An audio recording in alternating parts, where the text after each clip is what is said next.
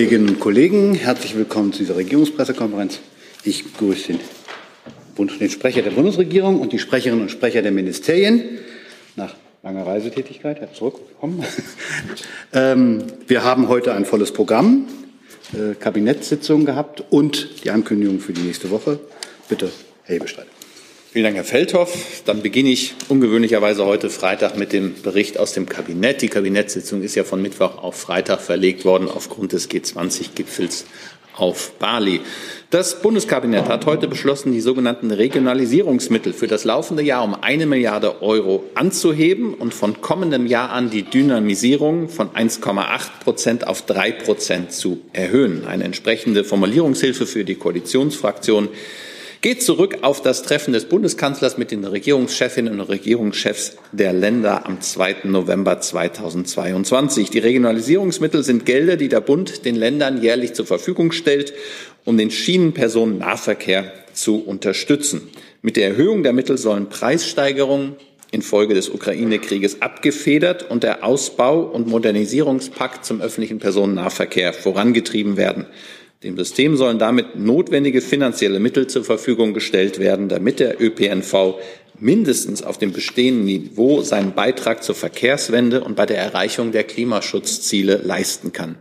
Insgesamt werden den Ländern in den Jahren 2022 bis 2031 zusätzliche zusätzliche Regionalisierungsmittel in Höhe von rund 17,3 Milliarden Euro zur Verfügung gestellt. Des Weiteren hat die Bundesregierung heute beschlossen, Studierenden und Fachhochschülerinnen und Fachhochschülern eine einmalige Energiepreispauschale in Höhe von 200 Euro ähm, zuzugestatten. Diese Einmalzahlung wird nicht der Besteuerung unterliegen. Eine entsprechende Formulierungshilfe ging heute durch das Kabinett. Hintergrund ist natürlich, dass die steigenden Energiekosten uns alle belasten, insbesondere auch diejenigen mit geringem oder gar keinem Einkommen, worunter sich oft Studierende sowie Fachhochschülerinnen und Fachhochschüler befinden. Maßgeblich für eine Auszahlung der Pauschale ist, dass die Berechtigten am 1. Dezember 2022 an einer Hochschule in Deutschland immatrikuliert bzw. einer Berufsfachschule angemeldet sind. Von den Studierenden Energiepreis, von der Studierenden Energiepreispauschale können knapp drei Millionen Studierende und etwa 450.000 Schülerinnen und Schüler in Fachschulklassen und Berufsfachschulklassen profitieren. Dann ist heute ebenfalls beschlossen worden, oder ich fange anders an, der Bundesregierung ist es ein wichtiges Anliegen, dass alle Menschen gleichberechtigt, frei, sicher und selbstbestimmt an der Gesellschaft teilhaben können. Damit dies auch für Lesben, Schwule, Bisexuelle, Trans- und Intergeschlechtliche sowie andere queere Menschen möglich ist, sieht sich die Bundesregierung in der Verantwortung für eine aktive Politik gegen Diskriminierung und für die Akzeptanz sexueller und geschlechtlicher Vielfalt. Daher hat das Kabinett heute den Aktionsplan der Bundesregierung für Akzeptanz und Schutz sexueller und geschlechtlicher Vielfalt Queer Leben beschlossen. Der bundesweite Aktionsplan enthält zahlreiche Empfehlungen für Maßnahmen, die sich auf sechs Handlungsfelder aufteilen. Rechtliche Anerkennung, Teilhabe, Sicherheit, Gesundheit, Stärkung von Beratungs- und Community-Strukturen und Internationales. So soll beispielsweise das Abstammung- und Familienrecht modernisiert und an die vielfältigen Familienkonstellationen angepasst werden. Darüber hinaus ist vorgesehen, das Transsexuellengesetz abzuschaffen und durch ein Selbstbestimmungsgesetz zu ersetzen. Auch Beratungsstrukturen sollen gestärkt werden. Außerdem soll die Forschung und Datenerhebung zur Lebenssituation von LSBTIQ-Sternchen ausgebaut werden. Um 14.15 Uhr wird, der, wird es eine Pressekonferenz mit dem parlamentarischen Staatssekretär aus dem Bundesministerium für Familie, Jugend, Frauen und Senioren, Herrn Lehmann, geben. Und dann habe ich noch die Bundesregierung hat heute ihren Bericht über Maßnahmen auf dem Gebiet der Unfallverhütung im Straßenverkehr 2020 und 2021 beschlossen. Kurz Unfallverhütungsbericht Straßenverkehr 2020-21. Der Bericht liefert einen umfassenden Überblick über die Maßnahmen, die der Bund ergriffen hat, um das gesamtstaatliche Ziel von 40 Prozent weniger Verkehrstoten bis 2030 zu erreichen und damit zum langfristigen Ziel einer Vision Zero beizutragen, also der Senkung der Zahl der Verkehrstoten auf Null. Seit 1975 besteht die Pflicht, im Deutschen Bundestag alle zwei Jahre einen solchen Unfallverhütungsbericht vorzulegen. Fakt ist, dass im Jahr 2021 insgesamt 2562 Personen im Straßenverkehr getötet worden sind. Gegenüber 2011 entspricht dies einem Rückgang von 36 Prozent. Soweit mein Bericht aus dem Kabinett. Wollen wir den Wochenausblick machen? Machen wir den Wochenausblick gleich dahinterher. Jo, da sind wir dann wieder in der üblichen Routine. Wie immer freitags ein Überblick über Termine des Bundeskanzlers in der kommenden Woche. Ich beginne am Dienstag, 22. November, wird der Bundeskanzler beim Wirtschaftsgipfel der Süddeutschen Zeitung gegen 11.30 Uhr die Eröffnungsrede halten. Die Süddeutsche Zeitung hat ihren Wirtschaftsgipfel unter das Motto gestellt, die Wirtschaft zwischen Krieg und Frieden, neues Vertrauen schaffen. Bei der Veranstaltung treffen sich prominente Führungskräfte aus Wirtschaft, Politik, Wissenschaft zum Austausch. Um 16 Uhr wird der Bundeskanzler dann den hohen Flüchtlingskommissar der Vereinten Nationen Filippo Grandi zu einem Gespräch treffen. Dabei wird die derzeitige globale Flüchtlingslage im Fokus stehen, insbesondere auch angesichts des russischen Angriffskrieges gegen die Ukraine. Aber auch der Umgang mit krisenhaften Entwicklungen an anderen Orten, die zu Flucht und Unterstützungsbedarf von Flüchtlingen führen, dürften zur Sprache kommen. Jetzt bin ich am Mittwoch, 23. November. Wie Sie sicherlich wissen, steht die kommende Woche im Deutschen Bundestag ganz im Zeichen des Bundeshaushaltes. Deshalb wird es am Mittwoch keine Kabinettssitzung geben. Im Rahmen der Generaldebatte wird der Bundeskanzler gegen 9 Uhr im Bundestag eine Rede halten. Am Mittwochabend um 17 Uhr begrüßt der Bundeskanzler dann den Präsidenten der Republik Zypern, Nikos Anastasiades, im Bundeskanzleramt mit militärischen Ehren. Beim anschließenden Gespräch dürfte es um bilaterale und europapolitische Themen sowie wirtschafts-, energie- und sicherheitspolitische Fragen gehen. Nach dem Gespräch ist für etwa 18.15 Uhr eine gemeinsame Pressekonferenz geplant. Donnerstag, 24. November, da nimmt der Bundeskanzler um 16 Uhr einen Weihnachtsbaum für das Bundeskanzleramt entgegen. Der Baum wird in der Vorweihnachtszeit in alter Tradition den Ehrenhof im Bundeskanzleramt schmücken.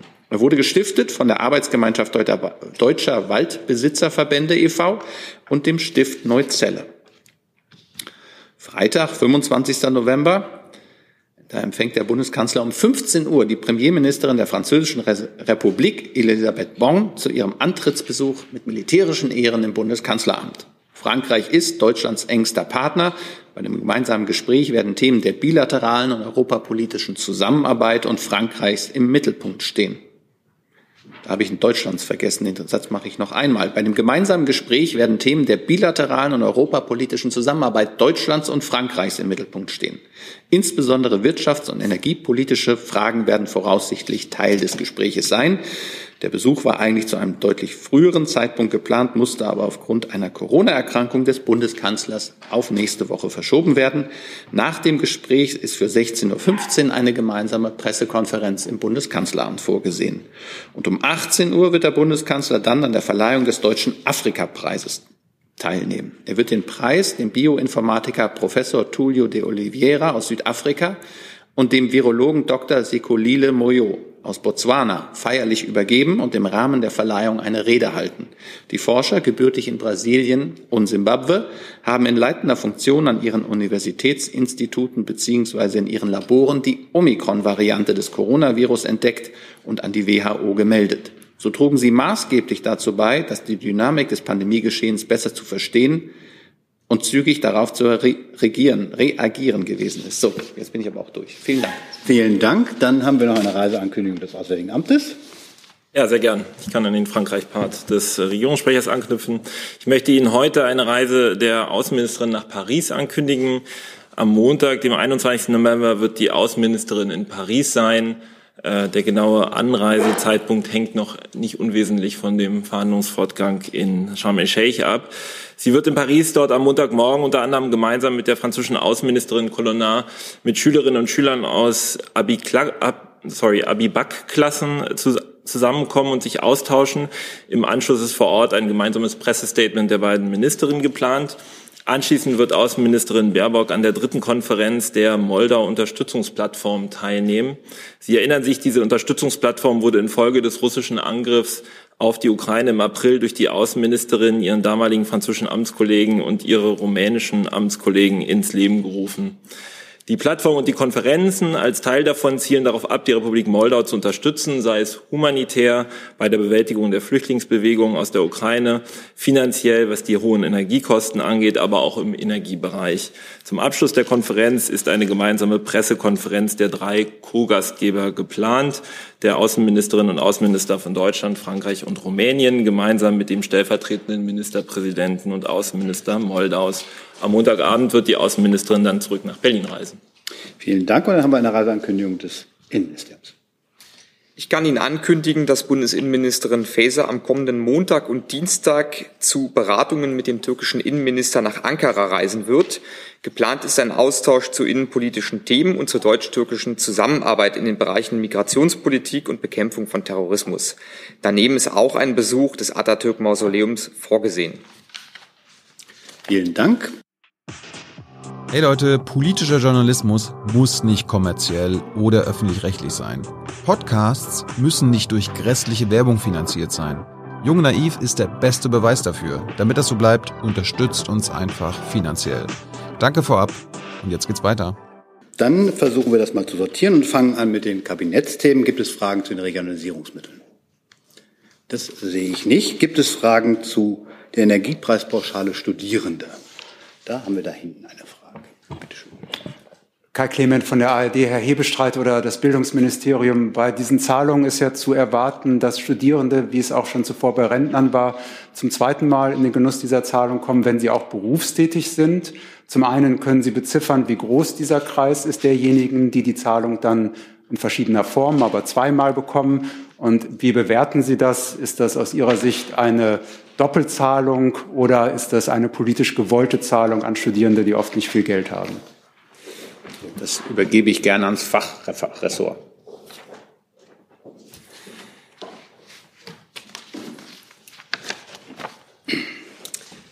Ja, vielen Dank. Ähm, also in der Tat können auch Studierende, die ähm, aufgrund eines äh, Minijobs oder einer anderen Tätigkeit die ähm, Energiepreispauschale für Arbeitnehmer erhalten haben, jetzt die 200 Euro Einmalzahlung beantragen.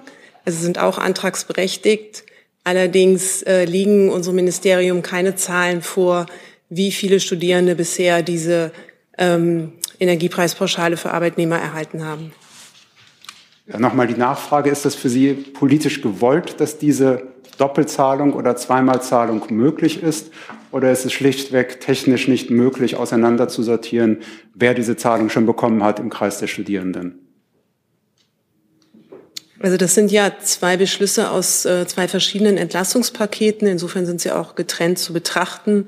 Und ähm, der Verwaltungsaufwand, ähm, sozusagen das abzugleichen, wäre allerdings auch unverhältnismäßig hoch. Herr Jessen. Einmalzahlung hilft ja eben auch nur einmal. Äh, das Problem dürfte sich aber über längere Zeiträume hinstrecken.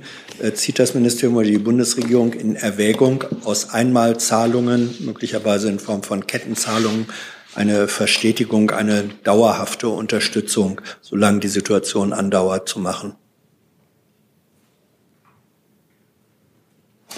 Ich glaube, da kann ich Ihnen ähm, insoweit helfen, dass die Bundesregierung mit der Strompreisbremse und der Gaspreisbremse, die aktuell noch in der finalen Abstimmung sein wird, ja genau das, was Sie jetzt ähm, vorschlagen, im Blick hat, nämlich, dass wir eine dauerhafte, ähm, solange diese hohen Preise uns alle irgendwie belasten, eine dauerhafte Senkung schaffen. Und die Pauschalen, um die es jetzt geht, die ja vorher auch schon die Berufstätigen bekommen haben und auch die Rentner schon bekommen haben, jetzt auch an Studierende zu übergeben, ist ja eigentlich die Überbrückung, bis diese Preise dann auch, ähm, die Energiepreise auch dadurch untersubventioniert werden können. Und damit ist das, was Sie ja fordern, auch schon in Entstehung. Danke. Herr Klist. 200 Euro für Studierende. Sie sagen, die müssen Sie beantragen. Alle Studierenden fragen sich möglicherweise, wo müssen Sie das beantragen? Können Sie das bitte beantworten? Und warum sind es 200 Euro und nicht wie bei Rentnern 300? Vielen Dank. Können Sie gerade jetzt das Ende Ihrer letzten Frage nochmal wiederholen? Das habe ich akustisch nicht verstanden. 200 Euro für Studierende. Möglicherweise fragen die sich ja, warum sind das nicht auch 300 wie bei Rentnern? Danke. Also es wird eine ähm, digitale Antragsplattform geben für die Einmalzahlungen. Ähm, die wird gerade erarbeitet. Da arbeiten Bund und Länder eng zusammen und ähm, Details dazu kann ich Ihnen im Moment noch nicht nennen, weil da einfach die Arbeitsgruppe zwischen Bund und Ländern ähm, noch tagt und dem kann ich noch nicht vorgreifen. Ähm, bei den Summen 200 Euro, 300 Euro, wenn es 300 Euro wären, würden Sie vielleicht fragen, warum sind es nicht 400 Euro? Also ich glaube, ähm, das, das sind einfach Summen, die im Koalitionsausschuss, auf die man sich im Koalitionsausschuss verständigt hat. Zusatz, Herr Klist? Ein Zusatz. Sie sagen, dass die Plattform wird noch gebaut oder ins Leben gerufen. Haben Sie eine Idee, ob das noch vor Weihnachten passiert?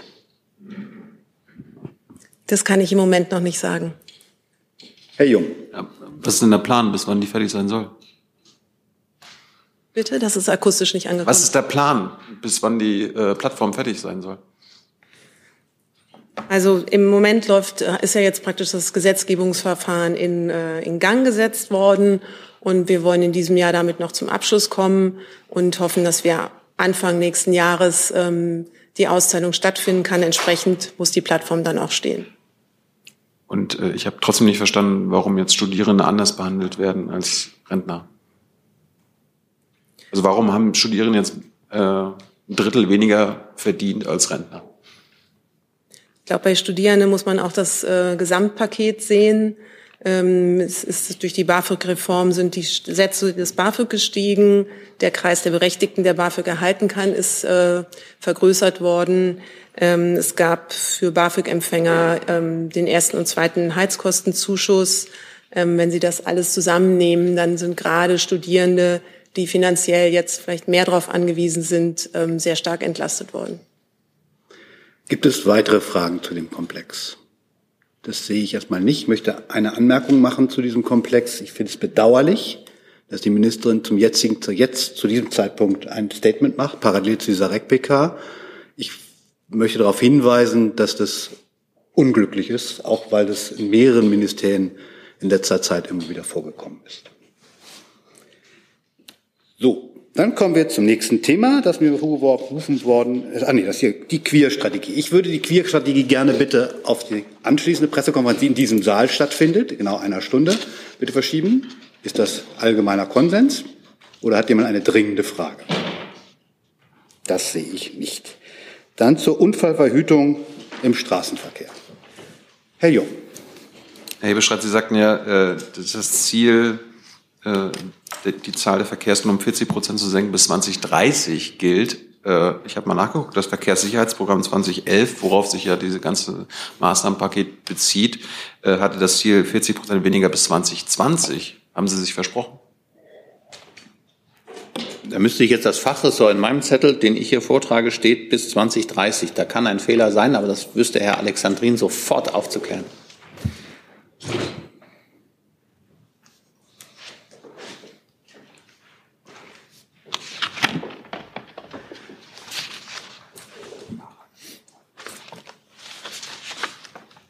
Ja, sehr gerne. Und zwar ist es äh, sowohl als auch. Wir haben zum einen das Verkehrssicherheitsprogramm 2011 bis 2021 und das Folgeprogramm 2021 bis 2030. Und in beiden ähm, Verkehrssicherheitsprogrammen geht es darum, die Zahl der Verkehrstoten um 40 Prozent zu senken. Und wie Herr Hebestreit gesagt hat in seiner Ansprache, ähm, ist der erste Teil, also im, im Referenz 2011 bis ähm, bis 2021 wurden äh, die Verkehrstoten um 36 Prozent gesenkt. Äh, und nichtsdestotrotz haben wir eben für die, äh, für die nächste Periode äh, eben nochmal das sehr ambitionierte Ziel, weil eben klar ist, dass jeder Tote im Verkehr einer zu viel ist. Darum haben wir ein sehr ambitioniertes Sicherheitsprogramm, das wir eben jetzt über die nächsten zehn Jahre fortsetzen. Aber sowohl das Ziel 2030 bezieht sich auf die Zahl der Verkehrstoten 2011 wie auch das andere Programm und äh, eine zusätzliche Frage. Zunächst reden wir über den Unfallverhütungsbericht 2020, 2021 und der hat eben die Referenzgröße von 2011 äh, bis 2021. Und die, das Ziel 2030 hat die Referenzgröße 2021. Genau. Darf ich noch eine Frage? Bitte. Können denn die, äh, das angestrebte Ziel ähm, ohne Tempolimit erreicht werden, aus Sicht des Verkehrsministeriums? Wir haben ein sehr, sehr breites Maßnahmenpaket, was die Verkehrssicherheit angeht. Ähm, ein Aspekt dessen ist eben zu schauen, wo passieren die Unfälle. Die Unfälle passieren in, äh, in, in insbesondere im motorisierten Straßenverkehr, insbesondere auf Landstraßen. Äh, der Anteil dessen auf, auf Autobahnen ist sehr, sehr gering. Ähm, wir tun sehr, sehr viel, um insbesondere mit dem Bereich Stärkung der schwächeren Verkehrsteilnehmer, sprich von Fahrradfahrern und Fußgängern, hier die Verkehrssicherheit zu erhöhen. Wir haben dazu im vergangenen Jahr bereits die Straßenverkehrsordnung geändert, die eben ähm, oder diese Änderung ging einher mit, mit sehr, sehr viel Verbesserungen eben für Radfahrer und Fußgänger. Ähm, wir haben einen Pakt mit allen Kommunen und Ländern geschlossen, um die Verkehrssicherheit zu erhöhen. Wir haben insbesondere im Fahrradverkehr erstmalig 1,5 Milliarden Euro, äh, 1,5 Milliarden Euro hier, äh, mit dem wir den, den Radverkehr stärken. Erstmals kann der Bund beispielsweise auch äh, Radwege ausbauen. Wir stärken die Kooperation und die Informationslage innerhalb der Kommunen, sodass sich Kommunen austauschen können, wo existieren ähm, Unfallschwerpunkte, wie können wir die äh, beseitigen. Ähm, und mit all diesen Maßnahmen im Bündel wollen wir eben weiterhin diesen Trend, den wir aktuell haben, also wir sehen einen starken Rückgang der Verkehrstoten, das ist sehr gut. Äh, den wollen wir natürlich fortsetzen, weil, wie gesagt, jeder äh, Tote im Verkehr einer zu viel ist. Herr Jessen. Ich möchte genau an dem Punkt Unfälle mit äh, Fahrradfahrern äh, anknüpfen. Wie hat sich deren Zahl entwickelt, auch im längeren Zeitraum seit äh, 2000, wenn Sie den Überblick haben? Das müsste ich Ihnen nachreichen. Die Problematik bei dem, bei dem äh, Unfallverhütungsbericht ist, der wird jetzt aktuell, ist der zwar durchs Kabinett durch, der wird aber erst in Kürze veröffentlicht, weil der einmal zurück ans Parlament geht.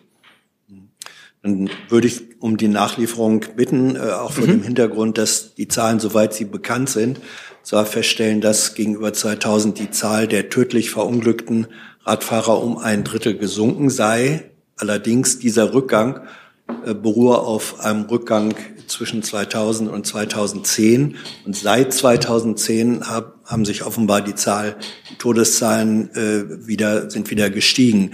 Das hätte ich, äh, hätte ich gern detailliert und auch die Begründung dafür. Na, selbstverständlich. Mhm. Gibt es, Herr Jung nochmal. Können Sie uns die häufigste Unfallursache nennen? Nein, wie gesagt, muss ich das nachreichen. Ja, aber wenn Sie das hier schon vorstellen, der Hebestreit das vorliest, dann das ist ja die offensichtlichste Frage. Also selbst das können Sie jetzt nicht beantworten. Nein, kann ich nicht. Gibt es weitere Fragen zu diesem Bericht? Das sehe ich erstmal nicht. Dann kommen wir zu den Reisen des den Terminen des Bundeskanzlers. Ähm, fangen wir mal am Dienstag an mit dem Treffen des, mit dem UN-Flüchtlingskommissar. Fragen dazu. Das sehe ich nicht.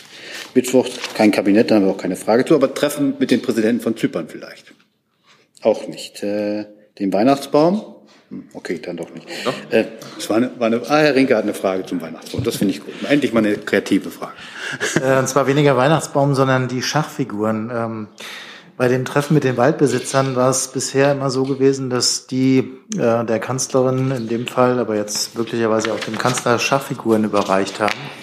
Ich weiß nicht, ob das in Ihren Unterlagen steht, ob der Kanzler diese Tradition fortsetzen wird, diese Schachfiguren entgegenzunehmen.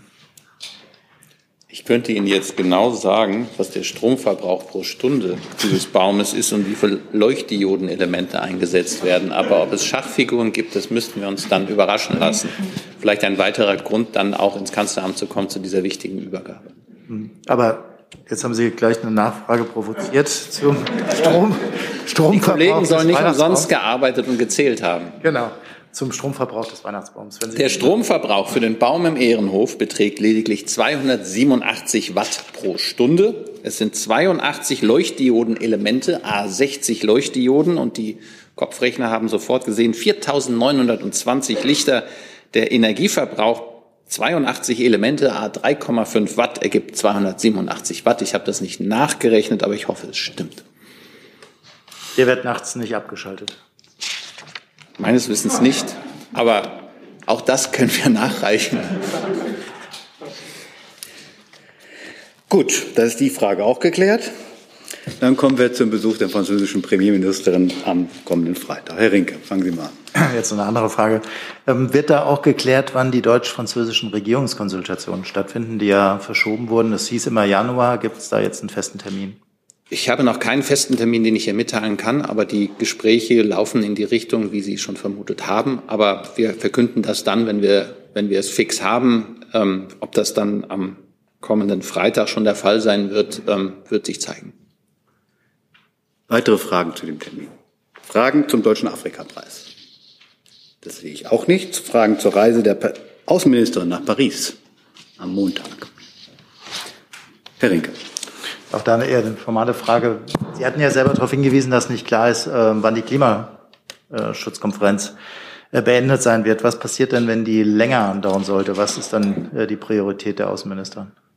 Also das, äh, Herr Rinke, sehen Sie mir nach, aber das ist eine sehr spekulative Frage, die ich jetzt hier nicht so beantworten kann. Ähm, die Außenministerin hat ja gerade in Sharm el-Sheikh auch eine Pressekonferenz gegeben und nochmal zum Stand der Verhandlungen berichtet und wie, dass diese mit Hochdruck laufen und sehr dynamisch laufen. Und ähm, wir schauen jetzt mal von Tag zu Tag, wie, wie sich die Sache entwickelt. Also das wird dann erst entschieden. Ja. Wenn es länger dauern sollte.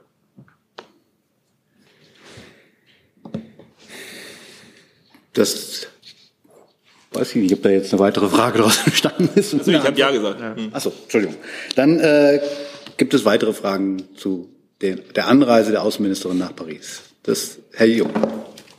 Fliegt sie? Nach Paris? Ja. Ähm, ja, nach aktueller Planung ja, aber ich habe ja, Herr Rinkes Frage gab ja schon anders zu sagen, dass diese Planungen noch alle sehr dynamisch sind und abseh unabsehbar ist, wann genau wie. Ich hätte noch einen Nachtrag zum Weihnachtsbaum. Die oh, jetzt, bitteschön, dann bitte. Der Weihnachtsbaum wird lediglich in der Zeit zwischen 16 Uhr und 20 Uhr beleuchtet sein. Wer es also sieht, äh, sehen möchte, muss sehr frühzeitig da sein. Ein kleines Zeitfenster. Dankeschön für diesen Hinweis. Dann kommen wir zur Reise des, der, der Innenministerin nach Ankara. Gibt es dazu Fragen? Herr Stuchlik.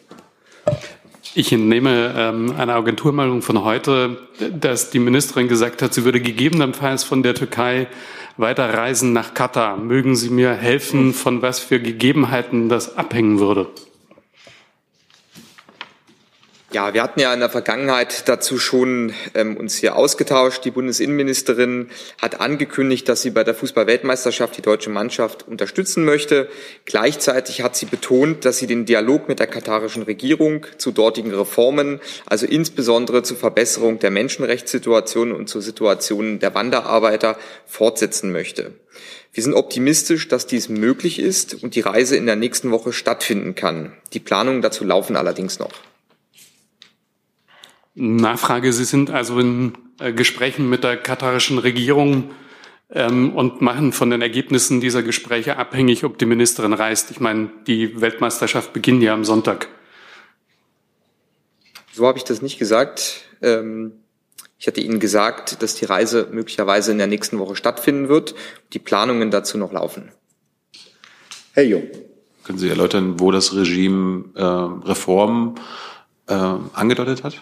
Also wo Sie gesprächsbereit sind? Also die Bundesinnenministerin hat sich zum ganzen Themenkomplex Katar und wir auch in der Regierungspressekonferenz in den letzten Wochen äh, wirklich erschöpfend geäußert. Ähm, ich hatte Ihnen gesagt, dass die Reise möglicherweise stattfindet, die Planungen dazu aber noch nicht abgeschlossen sind. Das, das habe ich ja verstanden. Aber das katarische Regime hat Ihnen gegenüber angedeutet, dass man reformbereit ist. Wo? In welchen Bereichen? Ich möchte es gerne dabei belassen. Herr Jessen dazu. Das Wording heute ist aber dann doch ein deutlicheres als äh, in den vorvergangenen Sitzungen. Denn heute sagten Sie oder betonten Sie, die Ministerin möchte gerne reisen und sagten gegebenenfalls werde sie reisen. Da bleibt dann doch die Frage offen von der Erfüllung welcher Gegebenheiten es abhängt, dass sie, dass die Ministerin ihren Reisewunsch dann tatsächlich umsetzen kann. Herr Jessen, ich bleibe dabei, wie ich es eben formuliert habe. Schade. Gibt es weitere Fragen zu dem Komplex? Bitte schön.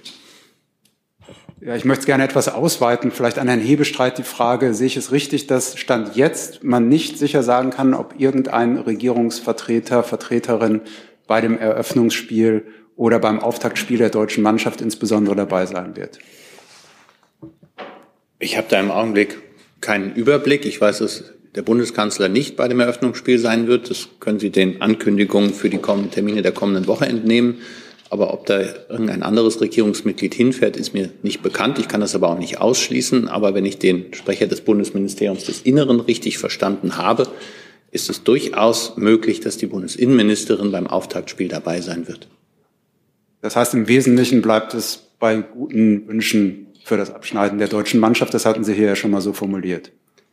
Ich habe, ich habe der deutschen Fußballnationalmannschaft im Namen der Bundesregierung viel Glück und unsere Unterstützung äh, ausgesprochen. Dabei bleibt es auch. Das ist sehr viel.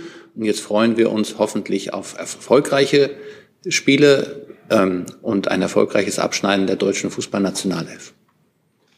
Herr Jung.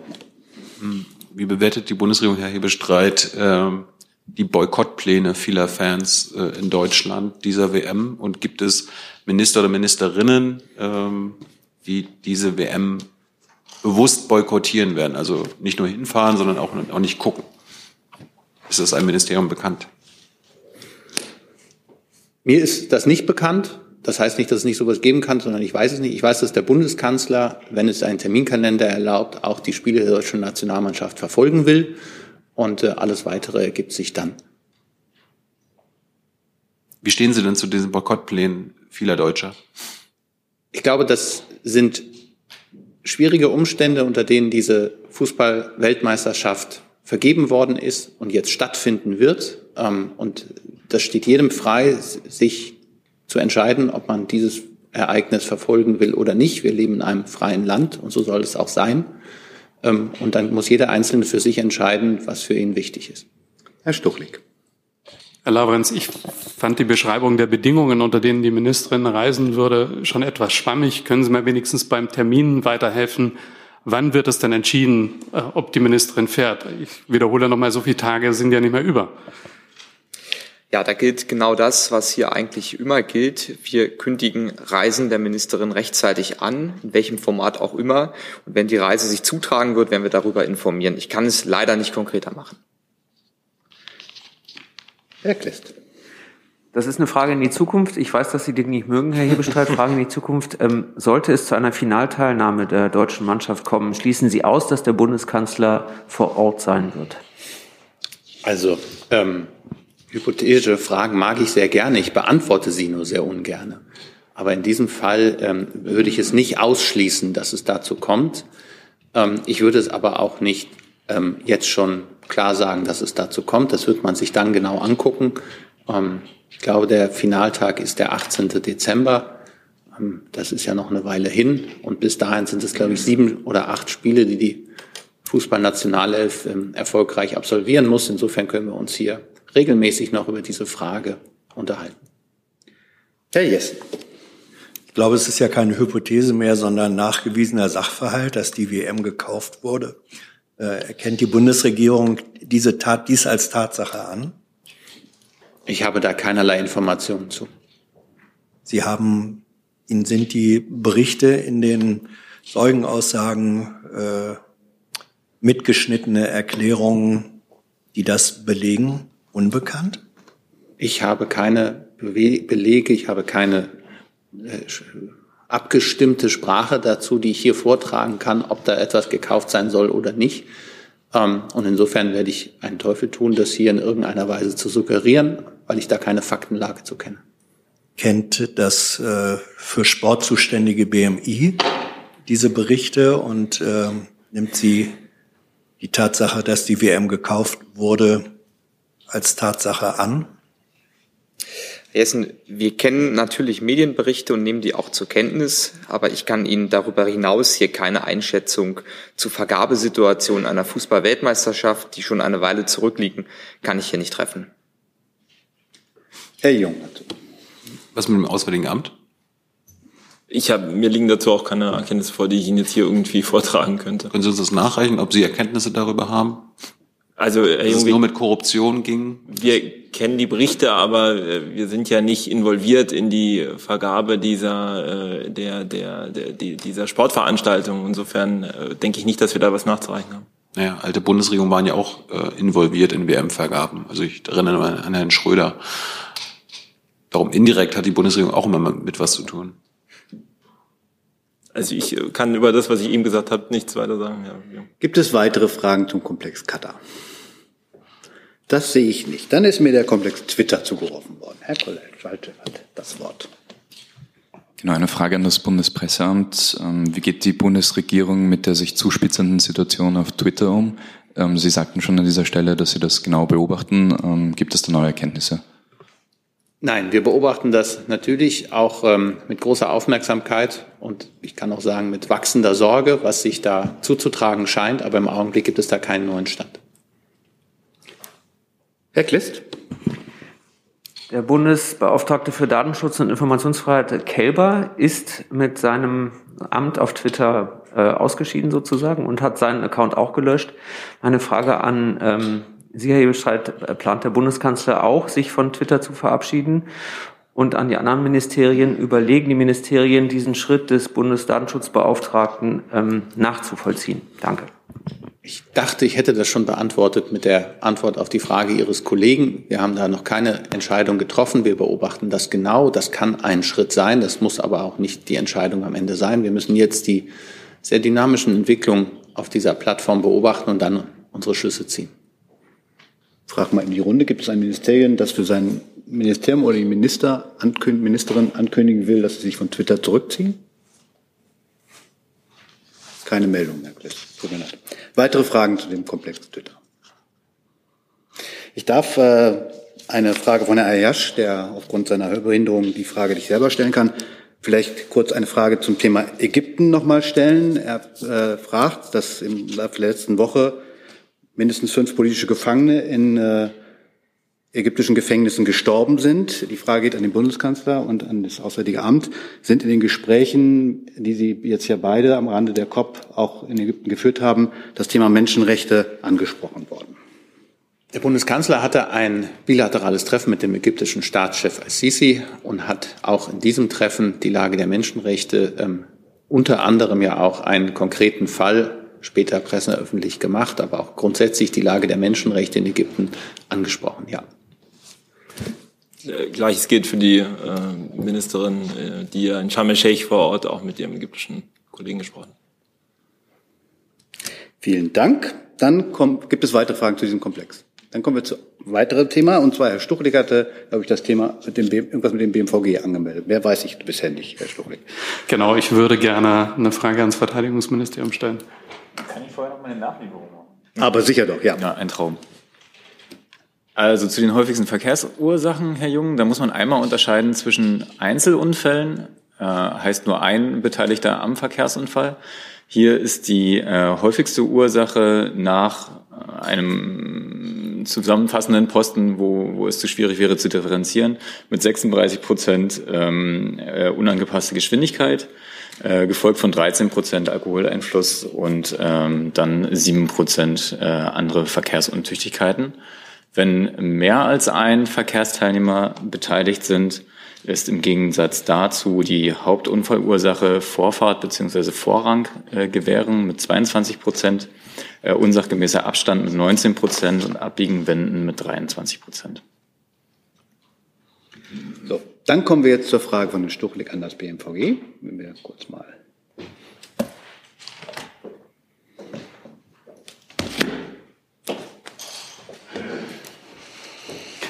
Ich wollte gerne wissen, ob Sie ähm, Presseberichte der französischen Presse bestätigen können und eine Einigung bei FCAS 1b kurz bevorsteht, ob die äh, Probleme mit dem geistigen Eigentum bei Dassault ausgeräumt sind. Wir haben keinen neuen Sachstand für Sie, aber ich kann Ihnen mitteilen, wir sind auf einem guten Weg. Ähm, da drin ist bereits beschrieben, dass es möglicherweise am Rande des Treffens äh, des Kanzlers mit äh, der französischen Premierministerin ähm, zu einem Statement dazu kommen wird. Können Sie das bestätigen? Da es ja um den Bundeskanzler geht, kann ich Ihnen sagen, dass wir da sehr zuversichtlich sind, dass wir diese Frage am Freitag ähm, Ihnen auch beantworten können. Freitag ist heute, Montag. Kommenden Freitag, wenn kommenden Freitag. Achso, so, mit dem Bundeskanzler zusammentrifft. Das heißt, das Zeit, der Zeithorizont äh, ist so wie in der französischen Presse besprochen. Die französische Presse habe ich jetzt im Augenblick aufgrund der Kabinettssitzung nicht, nicht äh, äh, präsent, aber ähm, wir sind da auf einem sehr, sehr guten Weg. Ähm, nach langem, langen Diskussionen und sowohl ähm, auf der französischen als auf der deutschen Seite herrscht große Zufriedenheit. Herr Rinke. Eine Nachfrage an Herrn Helmut, äh, nur um das richtig zu verstehen. Also es gibt jetzt noch keine Einigung, aber Sie setzen darauf, dass es eine geben wird. Aber wir haben im Moment zwischen Deutschland, Frankreich und Spanien noch keine Einigung. Grundsätzlich ist es richtig, wie Sie es sagen. Wir befinden uns auf einem guten Weg und sobald eine Einigung da ist, ähm, werden wir es entsprechend kommunizieren. Ja. Gibt es weitere Fragen zu diesem Komplex zu FCAS? Das sehe ich erstmal nicht. Dann steht als nächstes auf meinem Zettel Nord Stream. Die Frage von Herrn Taibi von Al Jazeera. Sie sitzen da. Oh, meine Frage bezieht sich auf die Nord Stream. Ähm, Schweden Stadtanwalt findet Springs Stoffester und sagt heute, dass heute Nord Stream Explosionen waren, eine Sabotage. Und was ist Ihr Kommentar dazu, bitte? Ich glaube, wir haben hier relativ früh von, von ähm, von einer Explosion gesprochen und von einem ähm, Sabotageakt. Und ich glaube, das ist das, was jetzt auch die schwedischen Untersuchungen herausgefunden haben oder bestätigt haben. Aber viel mehr kann man dazu nicht sagen, weil mir liegen keine weiteren Informationen vor als das, was Sie auch zitiert haben. Und da geht es ja darum, dass man wohl Sprengstoffspuren gefunden hat. Das kann ich nur zitieren, das weiß ich nicht aus eigenem Empfinden. Aber ähm, über mögliche Urheber dieses, ähm, dieses Sabotageaktes haben wir keine Informationen. Weitere Fragen zu diesem Komplex? Das sehe ich nicht. Dann ist Herr Lange dran. Ich hätte eine Frage zur Gas- und Strompreisbremse.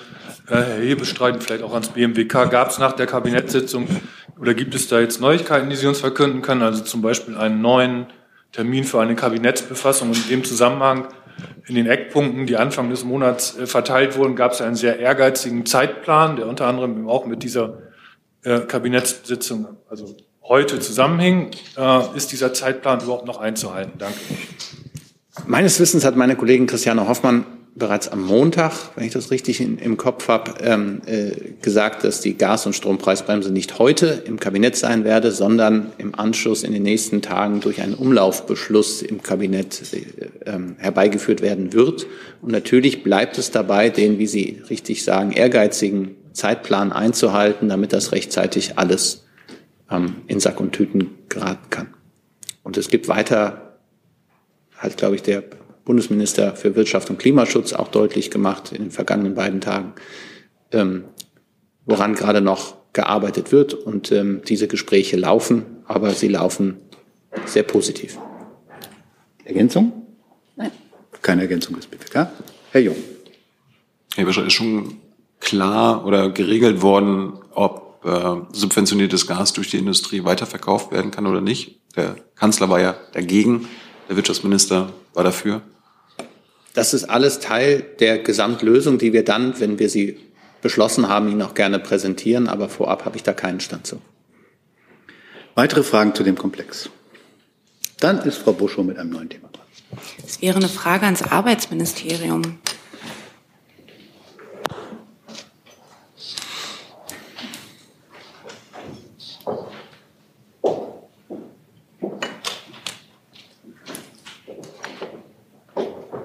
Es geht um den Härtefallfonds, zu dem Sie kurz vor der äh, Regierungs-PK die Pressemitteilung verschickt haben, dass das heute auch im Kabinett beschlossen worden ist. Ähm, meine Fragen sind, zwei sind es erstmal, ist es dabei geblieben, dass der Fonds oder die Stiftung, die geplant ist, mit 500 wie viel waren das, 500 Millionen oder 500.000? Also können Sie sagen, wie viel Geld steht zur Verfügung für äh, diese Härtefälle aus der Rentenüberleitung und jüdische Kontingentflüchtlinge? Und was ich nicht so richtig verstanden habe, ist diese Beteiligung der Bundesländer. Da wollte ich noch mal nachfragen. Also wenn ich es richtig verstehe, ist ein Betrag festgelegt, den die Rentner jetzt bekommen. Sie können mehr kriegen, wenn Länder beitreten. Sind mit den Ländern schon Gespräche gelaufen und sind das ausschließlich die Ostländer, mit denen man redet oder mit allen Ländern, weil es ja möglich ist, dass Kontingentflüchtlinge, ehemalige DDR-Rentner heute auch in Bayern. Es ist richtig, die Bundesregierung hat sich heute darauf verständigt, dass eine Stiftung zur Abmilderung von Härtefällen in der Ost-West-Rentenüberleitung für jüdische Kontingentflüchtlinge und Spätaussiedler errichtet werden soll. Diese Stiftung soll ähm, mit äh, 500 Millionen aus dem Bundeshaushalt ausgestattet werden. Äh, und die Länder, das betrifft alle Länder, können der Stiftung bis zum 31. März 2023 beitreten, wenn sie sich angemessen finanziell beteiligen. Ähm, diejenigen Personen, äh, die wir da im Blick haben mit dieser Regelung, äh, erhalten auf Antrag eine pauschale Einmalzahlung von 2.500 Euro. Und in den Bundesländern, die sich entsprechend finanziell beteiligen, würde dann die, ähm, diese Entschädigungsleistung äh, höher ausfallen.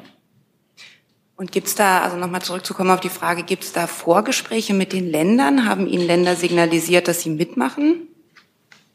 Es gibt ja ähm, bereits, das war auch schon in der Presseankündigung aus äh, Mecklenburg-Vorpommern, die signalisiert haben, dass sie sich da ähm, entsprechend beteiligen würden. Darüber hinaus äh, müssen wir jetzt einfach abwarten, ähm, was sich da bis zum 31. März 2023 noch ähm, ergibt. Ähm, wir konzentrieren uns jetzt erstmal auf die Errichtung dieser Stiftung die dann sozusagen ja ähm, die Voraussetzungen schafft, dass diese Auszahlungen vollzogen werden können.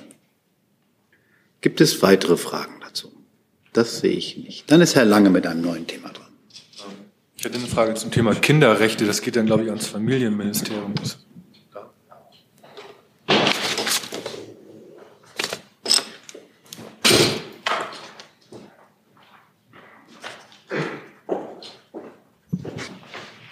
der Anlass ist klar. Ist der, Einen Moment bitte. Ja, ja.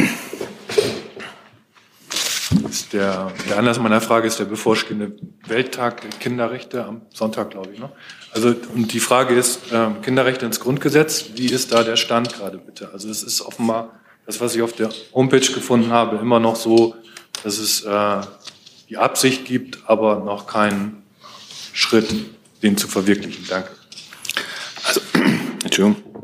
Ministeris Paus hat in der Vergangenheit wiederholt deutlich gemacht, dass sie es für sehr richtig und sehr wichtig hält und findet, wenn Kinderrechte ins Grundgesetz aufgenommen werden. Schlicht und ergreifend, weil ähm, damit ähm, bei allen grundsätzlichen Entscheidungen ähm, die Belange und Bedürfnisse von Kindern mitbedacht werden müssen. Ähm, wir wissen auch, dass ähm, diese Entscheidung aber im Bundestag fällt. Ähm, in der Vergangenheit ähm, hat sich keine äh, notwendige Zweidrittelmehrheit dafür gefunden. Und ähm, einen neuen Stand kann ich Ihnen jetzt dazu nicht sagen. Das ist, wie gesagt, ähm, eine Sache, die im Bundestag entschieden wird. Zusatz? Aber wenn ich das richtig im Kopf habe, ist ja das, was im Bundestag entschieden werden sollte, ein Papier, das die Entschuldigung, das blendet so, dass die Vorgängerregierung äh, verabschiedet hat im Kabinett. Das heißt, das Papier, das die Vorgängerregierung da also entwickelt hat, hat für Sie, ist auch immer noch für Sie Entscheidungsgrundlage, also auch Entscheidungsgrundlage der Ampelkoalition. Danke. Das bin ich im Augenblick überfragt, ob jetzt dieses Papier eins zu eins äh, Grundlage ist. Ähm, die grundsätzliche Position, ähm, wie gesagt, der Ministerin habe ich gerade vorgetragen. Gibt es weitere Fragen zu dem Komplex? Dann ist der Kollege dahinter. Bitte schön. Sebastian Hult von ntv.de. Ich hätte eine Frage ans BMVG.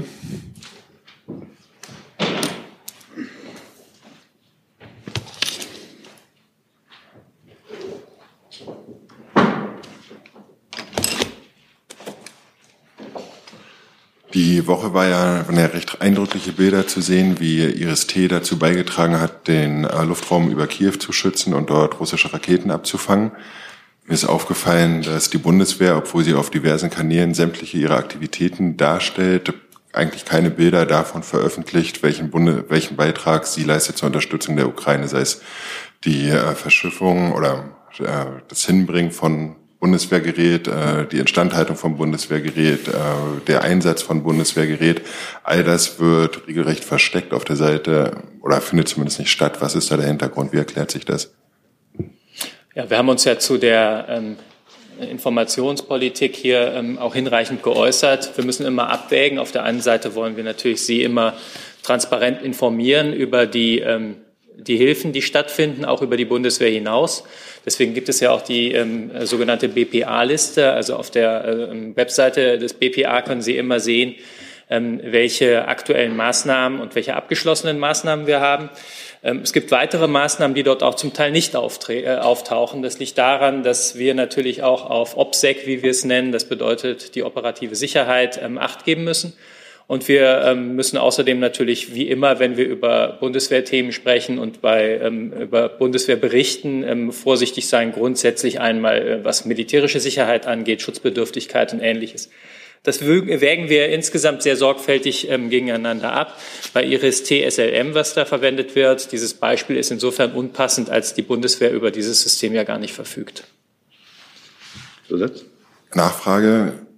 Es bezieht sich aber jetzt mehr auf die Öffentlichkeitsarbeit. Äh, die Bundeswehr, oder da gehen Milliarden Steuergelder rein. Äh, die Bundesregierung hat ja ein Interesse, das auch zu rechtfertigen, was man da tut. Aber diese Aufklärung findet eigentlich nicht statt, dass die Dinge, die dort geleistet werden, ja auch tatsächlich eine Wirkung erzielen. Und das wäre ja sehr wohl darstellbar, auch mit einer gewissen Zeitverzögerung, so dass eigentlich keine sensiblen Informationen an die Öffentlichkeit gelangen würden. Das machen die Ukrainer ja auch sehr aktiv, äh, über ihre eigenen Frontaktivitäten aufzuklären. Mhm. Also wir informieren durchaus. Ähm, ich kann auch noch mal empfehlen, uns äh, sich die nachgefragt Folgen ähm, anzusehen, die wir ähm, produzieren von Seiten des BMVG. Ähm, wir haben eine, auch gerade in der Bevölkerung sehr, sehr hohe Grutzugriffszahlen. Also wir sind sehr glücklich darüber, dass man damit auch immer wieder zur Versachlichung von ähm, Diskussionen ähm, ähm, beitragen kann. Von daher sind die Aktivitäten schon durchaus vorhanden und wir sind zusätzlich auch sehr froh darüber, wenn von ukrainischer Seite bestimmte Dinge vermeldet werden oder zum Teil eben auch nicht vermeldet werden. Denn wir müssen eins wissen, ähm, wo, welche Informationen hinterher am Ende sicher sind für diejenigen, die vor Ort kämpfen. Das kann am besten die Ukraine selbst entscheiden. Herr Stuck legt dazu oder ein anderes Thema? Zum Krieg in der Ukraine. Ähm Herr Helmburg, können Sie denn ähm, Berichte der ukrainischen Seite bestätigen, wonach mehrere der äh, von Deutschland gelieferten Panzerhaubitzen 2000 nicht mehr einsatzfähig sind, weil es keine Ersatzteile mehr gibt und augenscheinlich die Bundesregierung verabsäumt hat, die äh, Ersatzteilnachbeschaffung äh, mitzuplanen. Also ich kann zu dem Punkt ähm, was beitragen. Also wir haben ja mit den Panzerhaubitzen auch umfangreich ähm, äh, Ersatzteile aus der Bundeswehr mitgeliefert. Ähm, wir, die Ersatzteile, also wir sprechen von sehr, äh, drei sehr großen Paketen. Ähm, diese Ersatzteile werden entsprechend ähm, verwendet und Sie können sich sicher sein, dass parallel dazu Aktivitäten ähm, gibt, wie wir ähm, die Ersatzteilversorgung insgesamt so gut wie möglich hinbekommen können dass Ersatzteilversorgung insgesamt herausfordernd ist. Das ist richtig aufgefasst. Ähm, wir sind mit allen unseren Kräften dran, dass das so gut wie möglich gemacht wird. Äh, Zusatz nochmal die Grundfrage. Haben Sie Kenntnis davon, dass äh, bei den Panzerhaubitzen ein Einsatzmangel gerade in der Ukraine stattfindet, weil es keine Ersatzteile gibt? Ich habe erstmal dem, was ich jetzt gesagt habe, ähm, nichts hinzuzufügen. Ähm, inwiefern wir aktuelle Dinge noch haben, die wir dann nachliefern können, das kann ich gerne prüfen. Herr Jung dazu. Herr Helmut, sind ukrainische Soldaten in der Reparatur der Panzerhaubitzen ausgebildet worden? Und wenn ja, wie viele? Ähm, soweit ich weiß, ja. Ähm, genaue Zahlen habe ich jetzt auch nicht vorliegen. Das muss ich gegebenenfalls nachliefern. Dankeschön. Gibt es weitere Fragen zu dem Komplex? Das sehe ich nicht. Dann ist Frau Herrike noch mal dazu. Was anderem. Okay, dann ist aber erst Frau Zimmermann dran, glaube ich, ne? Ich habe eine Frage für Arbeit nochmal zum Vermittlungsausschuss Bürgergeld. Ähm Vielleicht warten wir, bis äh, der Kollege sich den Platz tauschen konnte.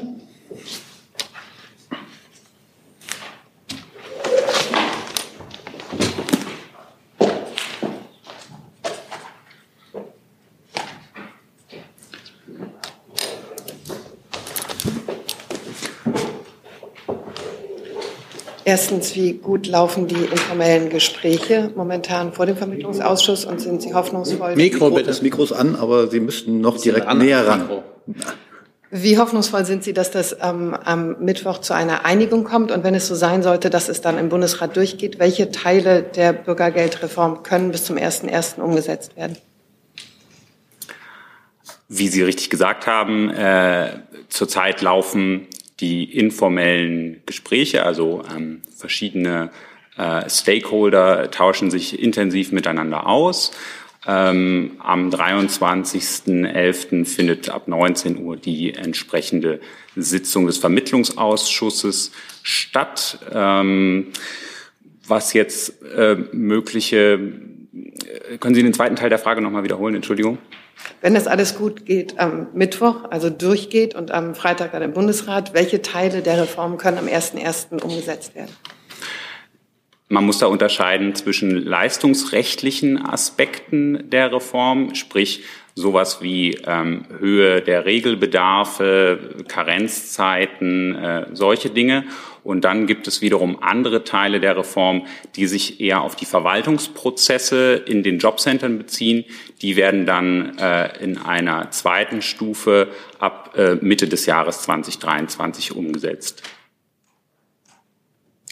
Gibt es weitere Fragen zum Vermittlungsausschuss um das Bürgergeld? Das sehe ich nicht. Dann ist Herr Jessen mit einem neuen Thema dran. Es wäre leichter zu adressieren, wenn wir noch ein Bundespostministerium haben. So probiere ich es mal beim Wirtschaftsministerium, weil die Regulierungsbehörde ja in ihren Bereich fällt. Ähm, es gibt äh, Kritik an verzögerten Zustellungen, vor allem von äh, Briefen. Jetzt fordert der Vorsitzende äh, des DHL-Konzerns, dass bei der Novellierung des Postgesetzes die Vorgabe, dass 80 Prozent der Briefe am Folgetag ausgeliefert werden sollen, dass man davon absieht. Ähm, der Chef der Regulierungsbehörde fordert demgegenüber, dass die Möglichkeiten von Sanktionen gegenüber äh, DHL oder Deutscher Post, diese Vorgabe einzuhalten, ähm, verstärkt werden. Das ist Deregulierung gegen Regulierung. Äh, welche Position hat die Bundesregierung in diesem Konflikt? Genau, das sind alles ähm, Punkte, die Sie angesprochen haben, die im Rahmen der Novelle eruiert werden und auch mit allen Beteiligten seitens der Bundesregierung und innerhalb der Bundesregierung dann abgestimmt werden. Ähm, zum jetzigen Zeitpunkt äh, kann ich Ihnen deshalb jetzt zu den einzelnen Punkten und der Frage, in welche Richtung geht es, äh, insgesamt noch keine Auskunft geben. Ich versuche es dennoch mit einem Spezialpunkt. Ähm, Deutschland ist immer noch 20-prozentiger Anteilseigner äh, der Post. Der DHL-Chef begründet die Forderung nach Deregulierung damit, dass Kostenentlastung nötig sei. Ähm, gleichwohl hat die, erwartet die Post äh, in diesem Jahr den höchsten äh, Bilanzgewinn ever, ist vor diesem Hintergrund das Begehren einer Entlastung über den Weg verspäteter Briefzustellung angemessen. Ich kann mich nur noch mal wiederholen. Ähm, auch der Kostenpunkt ähm, ist natürlich ein entscheidender Faktor, der im Rahmen der Abstimmungen ähm, geprüft und bewertet wird. Da spielt natürlich auch immer eine Rolle, dass insgesamt weniger Briefe versendet werden und gleichzeitig aber die Netzabdeckung aufrechterhalten werden soll. Hier ist Hans, der informelle Alterspräsident hier. Aus Erfahrung geboren der Hinweis, es lohnt sich, Jung und Naiv zu unterstützen, per Überweisung oder PayPal. Guckt in die Beschreibung. Das ist gleich ein ganz anderer Hörgenuss. Ehrlich. Herr Jung, noch eine letzte Frage. Herr Bestreit, leidet denn die Bundesregierung auch unter den Zustellproblemen der Post? Oder kann man die Deregulierungswünsche des Konzerns nachvollziehen? Ich glaube, die Kollegin hat alles zu dem laufenden Verfahren gesagt und da möchte ich jetzt nicht ähm, stärker eingreifen. Das befindet sich in der Abstimmung und dann haben wir eine einheitliche Position, die wir hier mitteilen. Ja, aber zum Status quo leiden Sie, also Bundespresseamt, die Bundesregierung, die Ministerien, das Kanzleramt unter den Zustellproblemen der Post?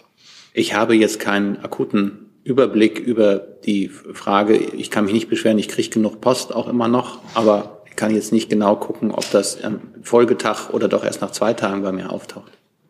So, die letzte Frage aufgrund der fortgeschrittenen Zeit hat Herr Rinke jetzt für den heutigen Tag zumindest. Herr Bestreit, es gibt da einen Tarifabschluss im Metallsektor.